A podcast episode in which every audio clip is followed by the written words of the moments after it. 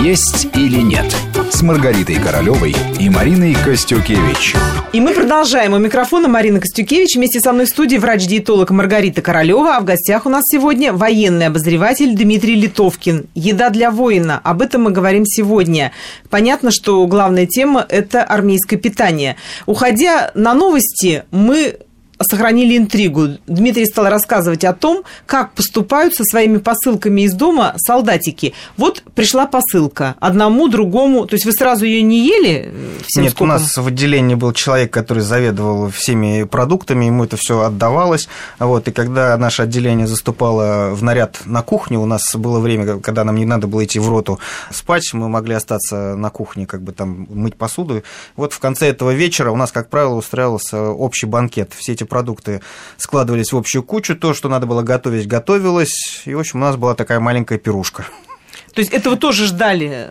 Да, мы готовились это праздник, к этому. Да, ребят, конечно. Да, и письма это... получаете, а уж пайки-то от родителей или любимых девушек, это это интересно, важно. Ну вот, мне кажется, в паёк, ну что положишь такого, чего нет в армии? Опять те же печеницы, шоколад, шоколад то есть конфетюшки, сам факт важен, видимо, да, да, что о нем заботились, думали, вспоминали, да собирали. Числе, Самое потом... важно ощущать, что ты как бы не выпал из жизни, у тебя есть э, те же самые вещи, которые тебя сопровождали на гражданке, да, вот э, шоколадки как бы в обычной жизни ты не ешь постоянно, да, но вот шоколадка, которая лежит в кармане у солдата, она ему напоминает про гражданку, да, вот он там задумался, пока ее там жует, да, какие-то хорошие мысли пришли. Наверное, О детстве вспомнил. Ну, что-то он вспоминает, он как Тёплое, бы отвлек, хорошее, отвлекается, да, да от, от той действительности, в которой он находится. Это важно больше, наверное, психологически, чем, э, собственно говоря, с точки зрения питания.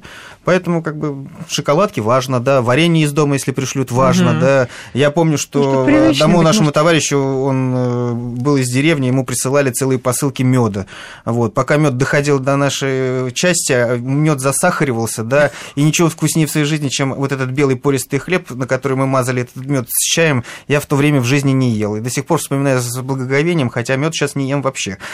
То есть а тогда это было вкусно. Скажите, а бывали вот э, ну какие-то уж совсем праздничные дни, когда солдатам дозволялось попробовать там пирожное, мороженое, или это уже изыски, которые только ну, на гражданке? Мы, мы не сидели в тюрьме, поэтому нас э, э, иногда на усмотрение командира отпускали в увольнение, да. Соответственно, мы могли пойти в кафе, и есть пиро, пир, пирожки, есть торты, да, вот. Ну, Влюбляться. Скажу больше, мы и ходили пиво пить в, в, определен, в, определен, в определенных, так сказать, э, размерах, чтобы трезвым приходить в часть. То есть, как бы я не чувствовал себя в чем-то серьезно ограниченным, да. Понятно, что пока тебя не выпустили за ворота части, как бы ты пользуешься тем, что есть э, вокруг. Если тебя выпустили, уже совсем другая жизнь.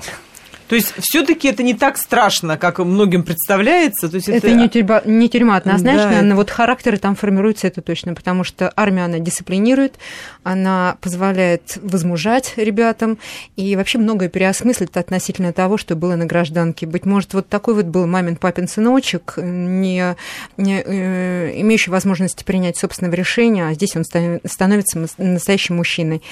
А, поэтому для многих армия даже полезна. И я знаю такие таких людей, которые все предпринимают для того, чтобы их сын пошел в армию. Да, они договариваются с своим начальником, договариваются о регионе, о роде войск, но делают все для того, чтобы все-таки как-то вот воспитательный момент э, такой авторитетный был еще и с точки зрения вот такого государственного подхода к их ребенку.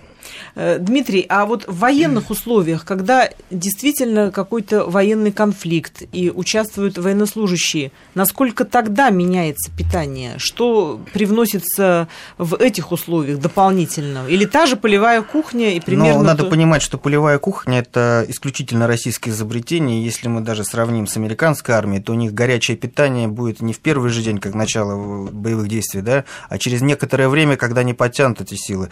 В российской армии горячее горячее питание бывает с первого же дня, как э, часть выходит в полевые условия, выполняет какие-то задачи. Это наше ноу-хау, как бы, и этим можно гордиться. Вот, и даже если вспомнить э, э, события в Югославии, где наши десантники встречались с американскими десантниками, то ребята рассказывали, как американцы к ним бегали с котелками за горячей кашей, потому что американцы сидели на сухих пайках, которые они готовы были отдать русским, только чтобы получить горячую кашу, потому что есть эти пайки постоянно было невозможно. Вот, это такой элемент, да. Но в полевых условиях у нас дополняется там ряд продуктов, которые, наоборот, э, более калорийные, да, они стимулируют работу организма. А, можно вспомнить, что у нас еще есть одно ноу-хау, это черный хлеб с салом. Это самая главная, как бы, армейская еда в полевых условиях, особенно зимой его часто выдают, потому что сало очень калорийное и как бы позволяет согреваться. Да, потом иммунитет поддерживает архидоновая кислота Сало, в составе, да? да. Ребят не присыщают этим продуктом, но они получают как раз как элемент, поддерживающий, модулирующий Это интересная деталь. Но надо помнить, что в нашей армии всегда есть горячее питание. Солдат всегда будет накормлен горячим супом, горячей кашей. Да? Паёк, вот, который выдается в полевых условиях, это все-таки э, дополнительная э, часть э, питания солдата. Да? В тех условиях, когда его просто не, физически невозможно обеспечить горячим питанием, если он выполняет боевую задачу, и пока он находится на выполнении боевого задания, просто невозможно обеспечить. Если часть стоит где-то в поле, то будет обязательно горячее питание. А вот на третье, что, как правило, у солдата? Компот, чай черный с сахаром или что, молоко? Булка что? калорийная. Сейчас э, это и компот, и соки, и чай, и, и кисели. Да, и, и мож, могут быть фрукты. А фрукты какие в армии? Ну, самые обычные, как бы, да, яблоки, э, я так Апельсины. понимаю. Ну, да. сезонные, сезонные, то, что удобно э, закупить и дать ребятам. Сейчас, конечно, это цитрусовые, может быть, киви, а в основном яблоки. То есть это важно, да, Маргарита, чтобы фрукты присутствовали? Да, конечно, ну, это антиоксиданты, обороны... это антистрессы, опять-таки, для поддержания иммунитета. Здесь все имеет значение. Потом Ребята, важно, важно чтобы не болели. Да, потом такая деталь. Министерство обороны, ведь э, начальник тыловой службы не ходит каждый день в магазин за продуктами. Да? Министерство обороны целенаправленно закупает огромные партии этих продуктов, которые расходятся по частям. Поэтому продукты должны иметь достаточно длительные сроки хранения. Поэтому фрукты в основном это, конечно, яблоки, которые могут достаточно долго лежать. Ну и сухофрукты они тоже сейчас получают. Да. Сухофрукты, да, сухофрукты, из которых готовят компоты, хранятся, да? Или просто да, к чаю? И компоты готовят, и просто им дают в качестве десерта. Они же тоже... Вот как раз вот их неплохо было бы между основными Да, они же и, кал- и калорий дают, и в то же время очень полезные. Нет, ну почему я говорю о промежуточном питании в том числе? Представьте, огромная физическая нагрузка. Полностью истощается гликоген из состава мышечной ткани. Гликогеновый дефицит – это уже все снижение физической ну, способности человека. Он лег на плацу, и хоть пинай, э, парень не может ничего делать. Не в силу того, что он ленив, а он физиологически не, может дальше что-либо делать. Поэтому вот эти промежуточные питания нужны просто для поддержания физической работоспособности, бдитель... Э, опять-таки бдительности и э, ровной, ровной абсолютно физической боеготовности в течение дня. Не могу не спросить про такие легендарные фронтовые 100 граммов. Вот Считается, что во многом они тоже помогли выстоять э, в какие-то времена, помогли человеку как-то расслабиться. Сейчас, э, Дмитрий, это присутствует в каких-то вариантах или это исключено 100%? Это не исключено, потому что, опять же говорю, в армии разные бывают моменты. Вот. Э, но когда мы говорим про фронтовые 100 грамм, это скорее был не повод выпить, да, а это повод притупить страх э, перед э, атакой. Вот, это вынужденная мера была. Вот, сегодня скажем так, в кавычках, фронтовые 100 грамм остаются в военно-морском флоте, на подводном флоте. Угу. Подводники могут получать э, красное вино во время несения боевой службы, да, в свободное время, это полагается. Вот. А так, как бы, закончилось время службы, вышел за ворота части, делай, что хочешь. В том а числе не только 100 граммов, да? Можно да, да. увеличить дозу. Это уже как бы личная ответственность военнослужащего перед э, своим командованием, да, и как бы наличие свободного времени для того, чтобы предаваться вещам, которые в армии, в общем-то, не приветствуют. Но хочется в армии? Хочется всегда, хотя когда этого долго нет, то вот э, пропадает всякое желание, всякий интерес, потому что других проблем много, и опять же говорю, гоняют, гоняют, гоняют, гоняют.